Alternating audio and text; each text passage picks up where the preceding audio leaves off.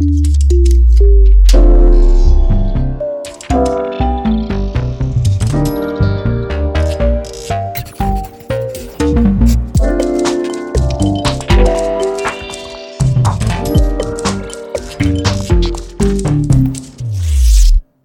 Evan.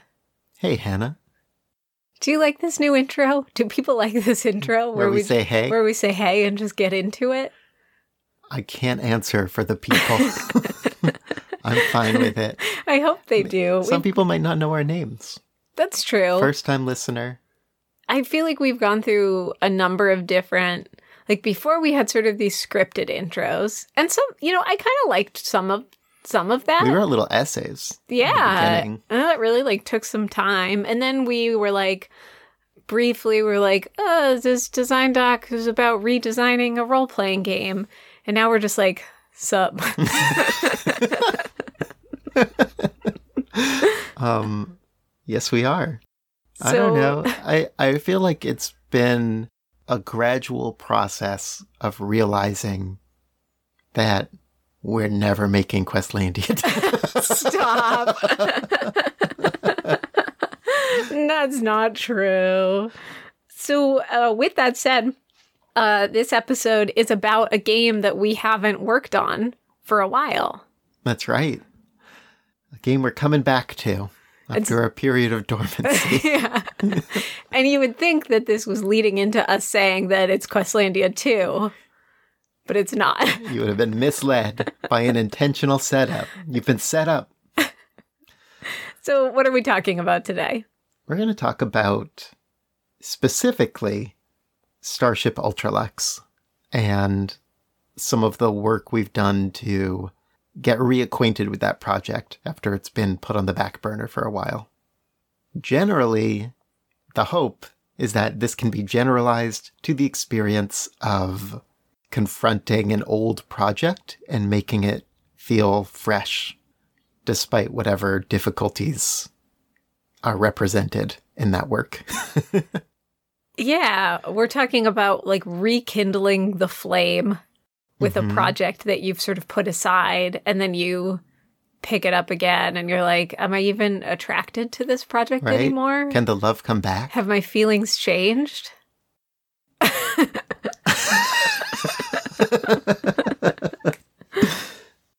Do you want to give a little introduction to Ultralux? Yes. So, Starship Ultralux, we've talked about before. It was this game that we promised, said that we were doing, teased it was out. a stretch goal. Oh God, I can't. the previous worlds, previous choices. Uh, Starship Ultralux was this stretch goal that we promised as a result of the, or as part of the "Damn the Man Save the Music" Kickstarter. That's I think a it, stretch goal we made up during the Kickstarter, which is yeah. I mean, olden days that were with decisions were made. I, I think we were like at the time like a little disappointed. It's like damn the man was doing like slightly like I don't want to say worse. It wasn't I mean in context now I'm like, oh it makes sense like if it's a pretty niche game. Uh yeah, but it it was following Noirlandia, yeah. But it wasn't making as much money as Noirlandia. Yeah, right? we just I think we just kind of had thought at the time that we were on this upward trajectory where every new Kickstarter was going to bring in more audience and was going to make more money than the previous one. right. Uh, and Damn the Man wasn't trending towards that. So we were like, what can we do at the last minute to push this project and to get, you know, maybe some more backers will come in. And we're like, well, what if we promise a hack that's not, it's not just a hack, it's like its own standalone game, but it's a close hack of Damn the Man that is like a Douglas Adams inspired, irreverent space comedy about a record store at the end of the universe to sort of play Right. on the Douglas Adams restaurant at the end of the universe. And we promised the stretch goal. Maybe it brought in like a backer. Um, it didn't really, you know, push our push the funding total higher or anything. And now we'd promised to make a game, a new right. We game. promised to make an extra game. Uh, so you know, different choices than we'd make now. But we've never, for the most part, like we've been. I don't think we've felt that much pressure to have any specific timeline though. Like I don't think we promised when this was going to get done. Good move. so so unlike Top Tracks, which, you know, I still feel bad about, Starship Ultralux, we've we've actually worked on it over the years. Like we've play tested it at multiple conventions. hmm Uh, but we've just it's still been this project that was sort of born out of this promise that shouldn't have been promised. It did it doesn't match the scope of the original Kickstarter, and so it's just taken all of these different forms over the years. I'm going a little long-winded here, so I'll pass this off to you. We made a version of Record Store at the End of the Universe that was truly just like a hack of Damn the Man. And it was okay. It, it went fine. Yeah. Um, And that was like years ago. Like at that point, it was sort of, we were on track to fulfill this as a full game, kind of in a very reasonable amount of time. Right. And I'm this is this is a place where my memory's a little foggy, remembering some of the intermediary steps that brought it to the project that it is now. I think that one of the driving things that made it into a much bigger project was the decision to pre-write characters that you would be playing as in Damn the Man Save the Music, there's archetypes that you can choose between, like, The aspiring poet, the flirt, the local rock star. and that's how we started for a bit with the hack, but like we started deciding like, nah, it's just not it's it just makes sense to just have a character, like just established. And as we did that, it sort of established a fiction, you know, it establishes a world that these characters live in. And at some point, I'd love it if you remember how this happened, but the setting shifted away from a record store. Honestly, I don't. I don't remember. I mean, I wouldn't be surprised if, like a lot of our games, we started to sort of, uh, you know, poke at the the cre- the crevasses of capitalism.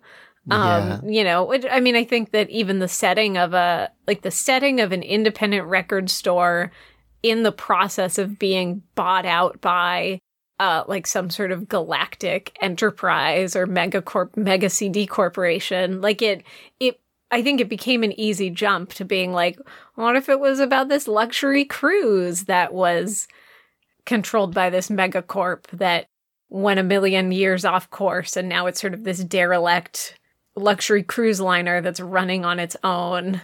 I honestly I don't remember the exact jump. The only thing that I remember was at some point we were like we're putting a lot of work into this and this this needs to be a Kickstarter of its own if we're going to justify the amount of work and playtesting we're doing. Right. And that also thing where it's like it's turning into a game that deserves a Kickstarter of its own, right? Like it's just it deserves the kind of attention that you don't get by delivering it as a digital reward to Damn the Man backers Yeah. 6 years later. Yeah. It hasn't been six years. No, I don't even want to. I'm just making up numbers. Yeah, Yeah, it's don't- probably been. don't clo- worry. Oh God. Okay. Yeah. Let's keep going. So I think a turning point was thinking of the character Elena, who was a like 19 year old pet shop employee who won a golden ticket to have a day aboard the Starship Ultralux. And then the ship goes a million years off course. It's been abandoned, and you play the surviving passengers. We've gone through a lot of versions of this game. This was the last time in recent memory that we've used our playtest driven motivational game design Oh strategy. yeah, yeah. We've You know talked I mean? about this before. Of you know doing that thing where we're sort of having trouble meeting the self-imposed deadlines that we want to meet on a game. So we're like, okay, well, let's schedule a playtest for three weeks from now, and then we have to finish the game.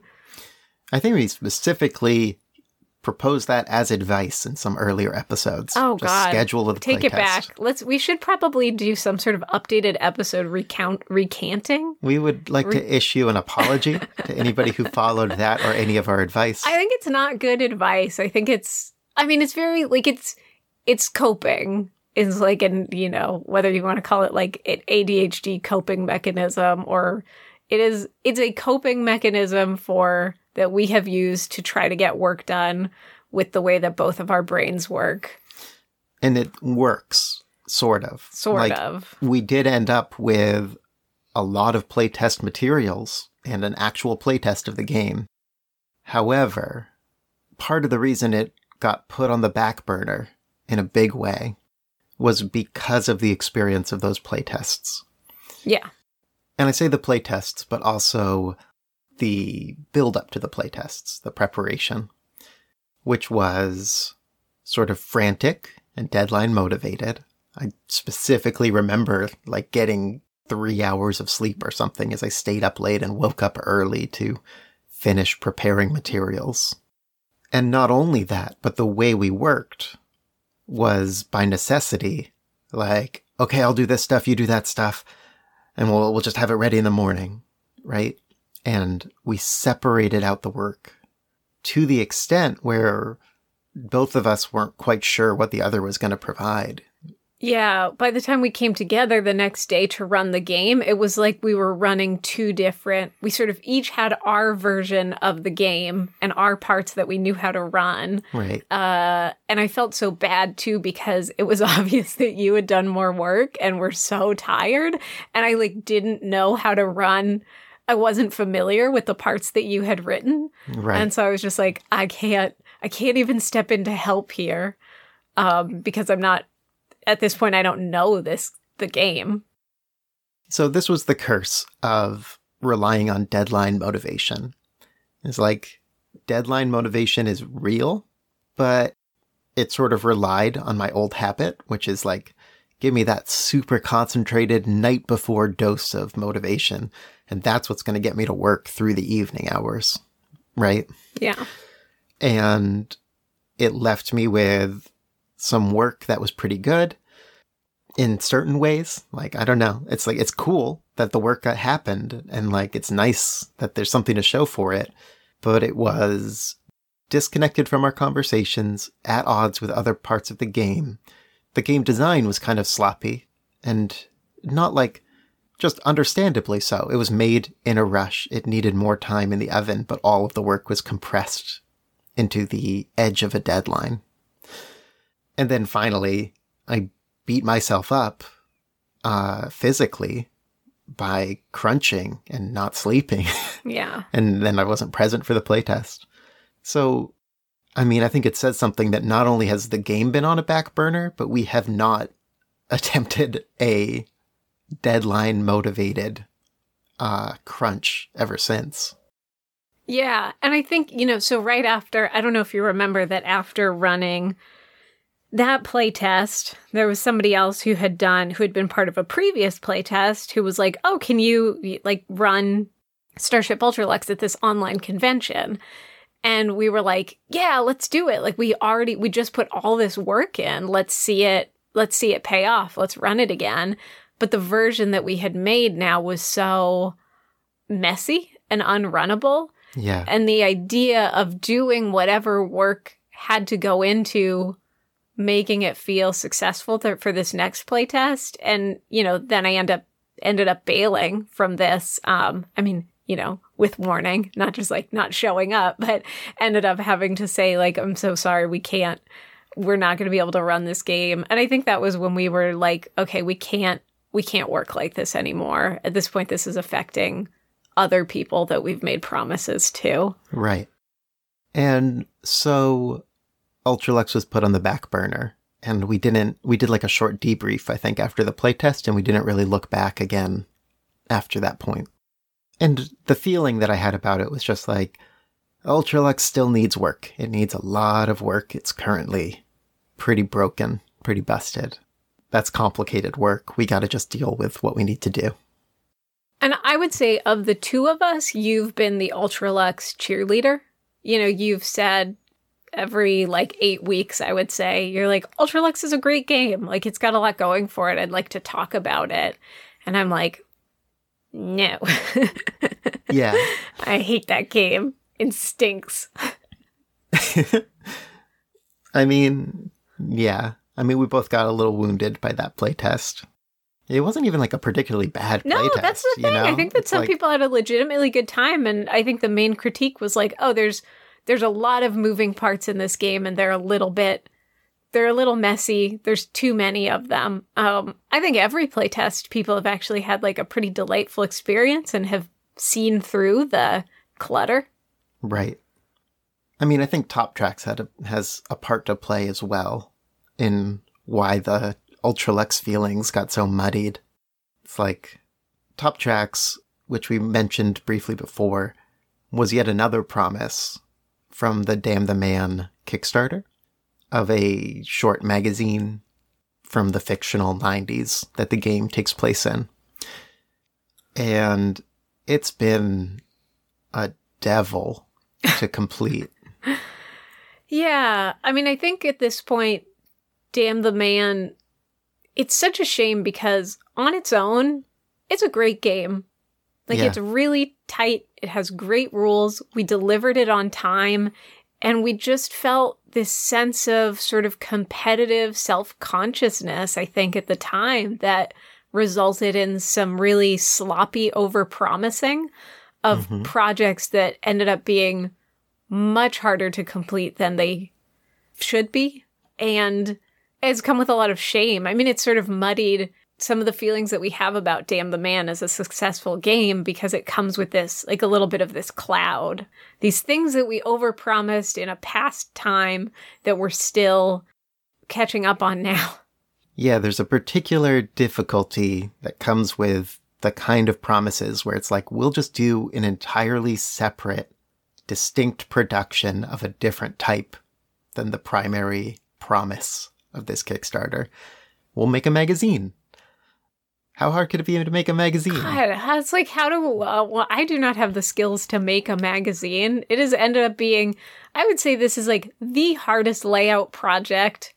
Just there's so many unique challenges that have gone into top tracks, and uh, I feel bad. I feel like we keep like we've been talking about top tracks more lately, and I feel like I just want to say like for the people who are still waiting on it, I think there have probably been some people who are have been very nicely quiet about top tracks, and I don't want to make them feel bad like like they've foisted this on us like oh gosh i foisted like generally i like the stuff that hannah and evan make and yeah i've been kind of like a little bit upset the past few years that these promises haven't been delivered on uh, i haven't really said anything but now they're making me feel bad um, that's a worry that i have talking about top tracks Hmm. I mean, no, nobody who's waiting on it should feel bad. I'm skeptical that there's anybody who's like just thrilled at the idea of getting this magazine. Though it does involve some custom art and contributions from people who have every right to be like, where is it? Yeah, yeah. What What, happened with f, that? you guys? At this point, I will say I feel like I'm having trouble getting to sort of the thesis of this episode, but I'm gonna say I want to give like a little bit of credit to us two for like I don't know. I feel a very strong desire in my life to just be a person of my word, and I'm like I don't care at this point if nobody cares about top tracks. I don't care that it was a mistake. I don't care that it's coming five years late. Like, I just, I feel like we have the emotional fortitude to just make it and say that we fulfilled our promise and to not feel that bad about it because our past selves are not our current selves. And then it's going to be done. And I just feel like I do feel a sense of appreciation for us not abandoning this, even though it was like a a mess up, just a straight mess up on our part. I'm not. Yeah. It's not a, an over pat on the back.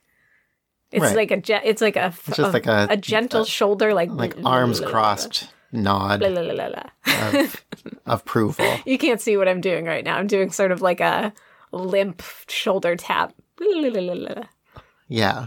Uh, I actually don't know what that gesture represents.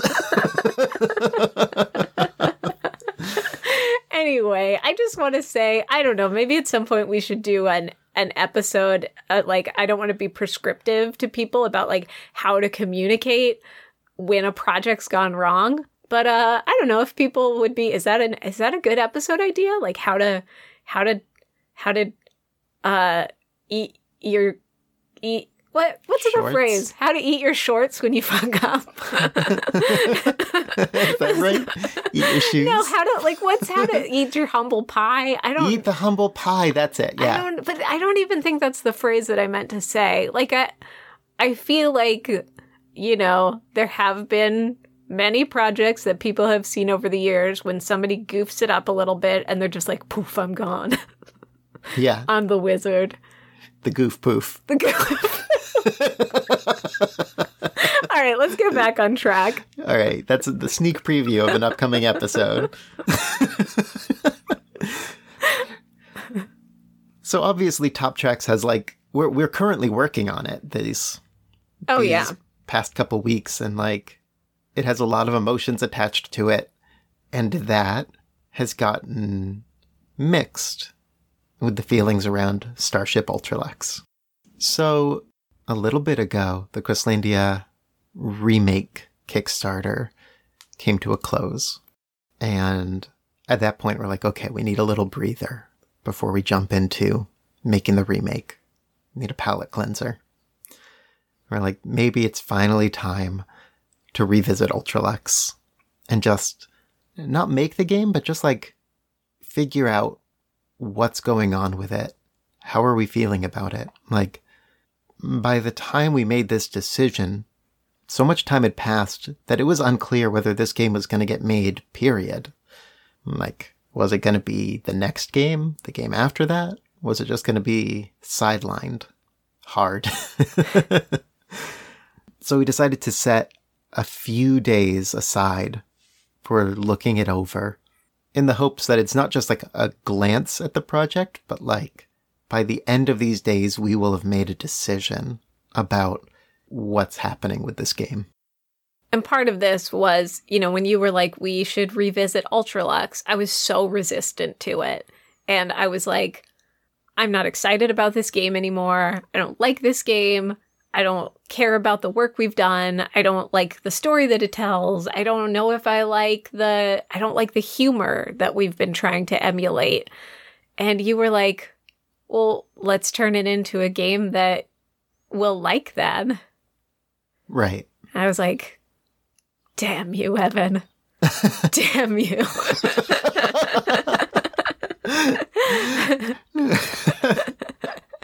you can do that? Yeah. I, yeah, just um I felt the anger that came from that suggestion. I felt it.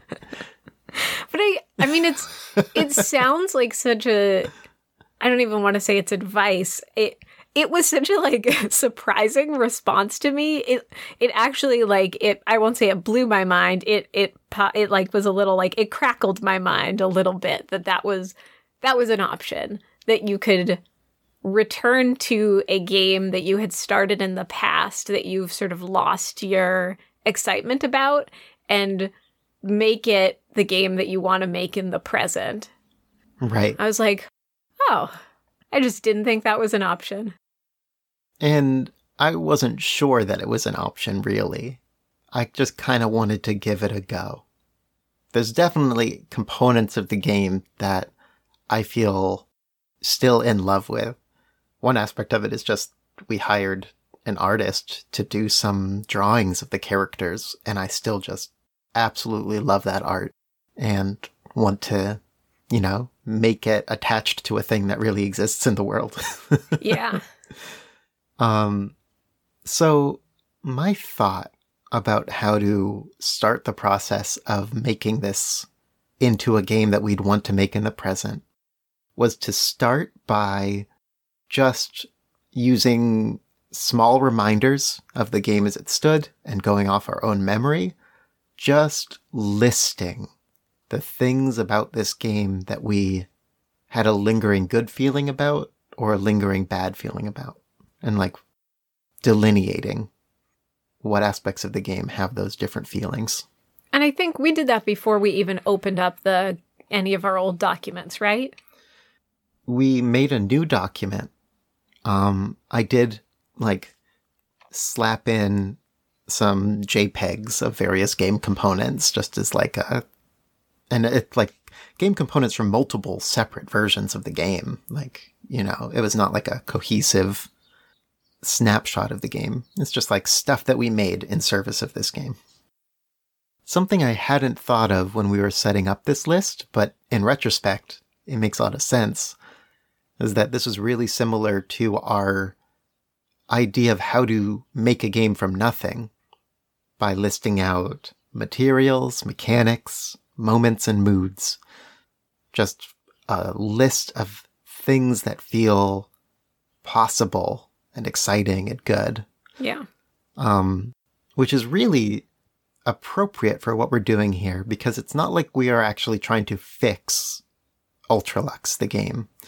It's more like we're trying to create a game with this source material. And we want to pull out from that source material the things that we care about and brainstorm how this new game we make uh, can bring about the best parts of it. We're we're not going to go like through and read the specific list of things that we wrote because it's getting, you know, into the like the nitty-gritty of the game design for this specific project, but as an exercise, it was really helpful.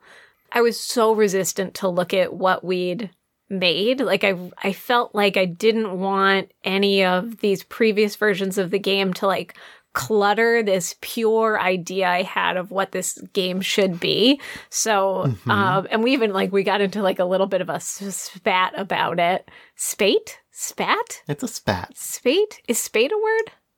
Spade. Uh, spate. Spate might be a word. Anyway, it was a really helpful exercise, even though I was really resistant to it. It was helpful both to remember things from memory, to be like, you know, I have this, like, I have this essence, like, there's this aura of this thing that I liked that I remember, of this specific mood or specific thing that happened in a playtest. And then there's these things that I remember that we don't like it was helpful to not be looking at the documents. And then, even though I was really resistant to it, it was helpful to look at the documents, even though I felt like they had like a, I felt like they were like poisoned or cursed. Like, I don't want to look at these old documents, but it was, it was helpful. You win again. I was thinking of it as like detangling spaghetti.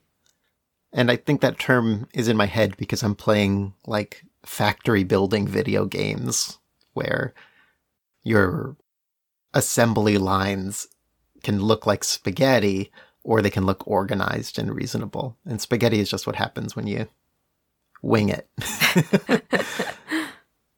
but I had this feeling of spaghetti of like, there's all these different versions of this game and all these playtests that we did and all these goals that we had and all these things that went wrong and all these things that had delayed bad impacts or good impacts. And I wanted to detangle it and just sort of be like, okay, what, what was good? What, what still feels good looking back on it? And which parts specifically feel bad? Because without doing that, that mixed feeling of some good some nasty was like covering the whole project. Like sauce. Spaghetti sauce. yeah. So not only was it nice to to distinguish the different feelings about different parts of the game, as we were talking about it, the conversation we started talking about things that weren't in the game um, we started adding new stuff and like writing new content for the game and like new jokes that we thought would be funny in the setting, and, like new ways to use it. And it was cool. It was like it was revitalizing before our eyes. We were, it was having a sense of what we did like was immediately naturally starting to build into a new version. It was turning from a reflective exercise to a aspirational one. Yeah, it was a very like it was like a turned into sort of a nicely twisted linguine, you know. Yeah. it was like we were turning the fork and some of the little tangled pieces started to sort of align, hmm come together on this little spool of deliciousness. The negative things that we wrote, the stuff that felt bad and still felt bad, once we wrote those out, just the act of identifying them changed the nature of it. It stopped feeling like a poison fog and it started feeling like a to-do list. Where It's just like this is just an issue that needs to be solved. Like one of the things on that list was just like is it GM-less or GM'd? That was it was listed as a negative because it's just like it's frustrating to not know and it was vacillating between the options in an unpleasant way. But looking at that on a bullet list, it's like, oh, it's not like we're looking for solutions, but uh the solution is to pick one. you know, it's like it's just like, okay, that's I can imagine working on that, yeah. right? And it was like that down the line.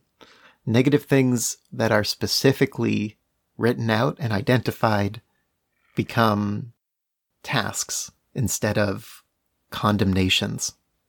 It was like very th- therapeutic. like, is this a game design podcast or? the conversation from there immediately sort of jumped into that that spirit. It was it started from one of the other negative things, which is just a list of questions that we didn't have answers to and it felt bad. it says, "What do we do? What are we up to? What's the goal today? What does my character want? How will they get there?" Good questions. right? And Hannah, you started by saying it's like, well, what if we just used Questlandia? We've been we've been immersed in the Questlandia system over the past few months anyway. And so it's like, what if we just brought in the Questlandia resolution and that's what we did? And I was like, into that? It's like, yeah, I mean, like, let's bring in a solution that we already have for sure. However, the minute you said however, I was like, no. Whatever you say next is going to be a good idea and it's going to make sense, it's going to be right. So I don't want to hear it. I was like, I, I kind of want this to be a game where it's less structured than Questlandia. You know, Questlandia has these big turns, and then you turn to the dice, and the dice do big things. And I want this to be a game where a scene doesn't have such a rigid endpoint that it always ends with a roll, and that every single roll has world shaping consequences. And I was like, good point.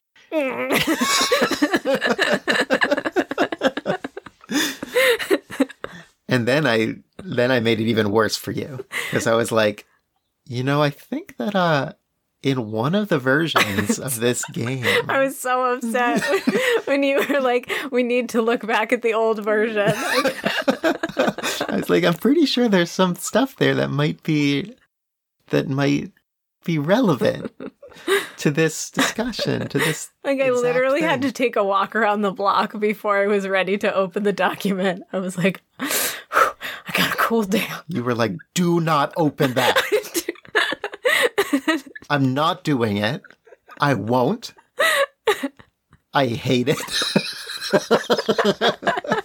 and I was like, I, I- could do it. And just sort of like sneak a peek and then report.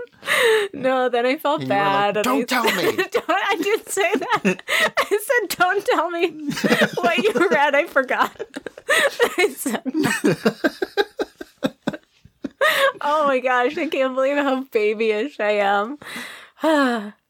So it's not like um, that that listing exercise completely extinguished the bad feelings. Apparently not. but uh but you know, we took a walk. Took a walk, opened a doc.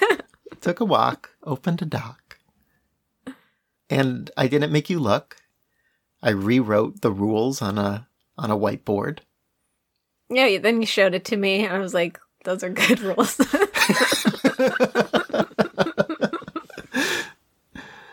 so we very delicately managed to extract a bit of good design from the old one. it's like adapting a show into a role playing game, a show that you hate. Mm.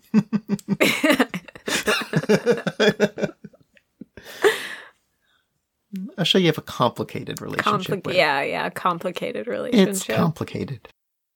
Once we passed that threshold and started revisiting the design of the old one and bringing in the mechanics, we ended up pushing past just the like feelings of the old project and starting to make a plan for what the new version would look like. And so we have a working document now that's like the new version is going to be attempting this stuff and it's going to have these changes and it'll be ditching these elements and honing in on these ones. And that was like an important decision, I think, to not just make it a debrief, not just make it like a glance, but to turn it into a plan of action that can actually be moved on. Be moved on. I don't like that. Be moved, be be acted on? Be acted on. a plan of action that can be acted on. On. And as a result, I feel like we can actually put it back on the back burner, knowing that like revisiting it is going to be a simpler, easier, more enjoyable experience. That's a great point. It's like on the healthy back burner instead of the avoidant back burner. Yeah, now it's like simmering. It's simmering. Yeah. Instead of just like being an unwashed dish. Yeah. There's a lot of good good metaphors. We're going hard. yeah so i feel good about that and also we also as part of that made an agreement you know to to stir that pot occasionally right we agreed that part of keeping a good relationship to this project was you know every few weeks or something until we're ready to have it occupy a more central role and you know really schedule it out and be moving towards like a final design and publication of it is just to keep checking in on it so we don't just get totally distanced from it again. Right. So it's not that we went from like hate to love, but we went from hate to being okay with. Which is nice. Yeah. And it makes it so the parts of love that were there throughout the whole thing are less complicated easier to feel for me at least. You could just be like Starship Ultralux has good art. Yeah, it's part of it's just it's part of the story, part of the story of our lives. so, do you think this qualifies as general game design advice? Or is this just a story about a thing we did? you know, I feel like more and more in the podcast, I try to not give think about any of this as giving advice. I don't mm-hmm. feel like I have ad- like any advice to give or that I would want to give advice. This is a story of a thing that we did. Maybe it will be useful to somebody else. I think that's wise, getting out of the advice game. Yeah. It's only it's like advising people to schedule themselves into a nightmare hole. God, I know. Really like working out some feelings on unsuspecting strangers. Uh yeah, so that's what we've got today. And I genuinely I feel like this is a very like YouTube thing to do, but I'm just gonna do it. Um because I am genuinely curious if that idea was that that idea that I had earlier for like it's not well it does feel sort of advicey to be like oh we'll do an episode about how to crawl out of a hole when you really fuck up and you know overpromise on a kickstarter and uh, mm-hmm. then disappear i don't i don't want to give advice on that I think it's a would be kind of a fun episode. We should reach out to some people. We should be like, "Hey, so and so, haven't heard from you in three years." Can we interview for our wanna, like, podcast episode about do- failure? Do you want to reemerge and like have sort of this therapeutic conversation about what it was like to disappear? I don't know if people would be interested in that episode. I'll try to reach out and get some people. To- That's a great oh, idea. oh, I'm ready. I'm I mean, ready I'm for it. I Yeah. guess we're, we're we're soliciting other people to say it's a great idea. Yeah, well, I can't promise that, like, I cannot promise that people who have disappeared and are feeling those feelings of like embarrassment are will emerge for this episode. it but seems like literally the hardest population to possibly get as a guest, but I kind of like and the, the, hardest topic to talk to them, to them about. I know, but I, li- I don't know. I like I sort of like the idea for this episode, so I'm I'm genuinely curious if other people do too, and that's what we got today. The goof poof is not a noof. All right, we'll get there.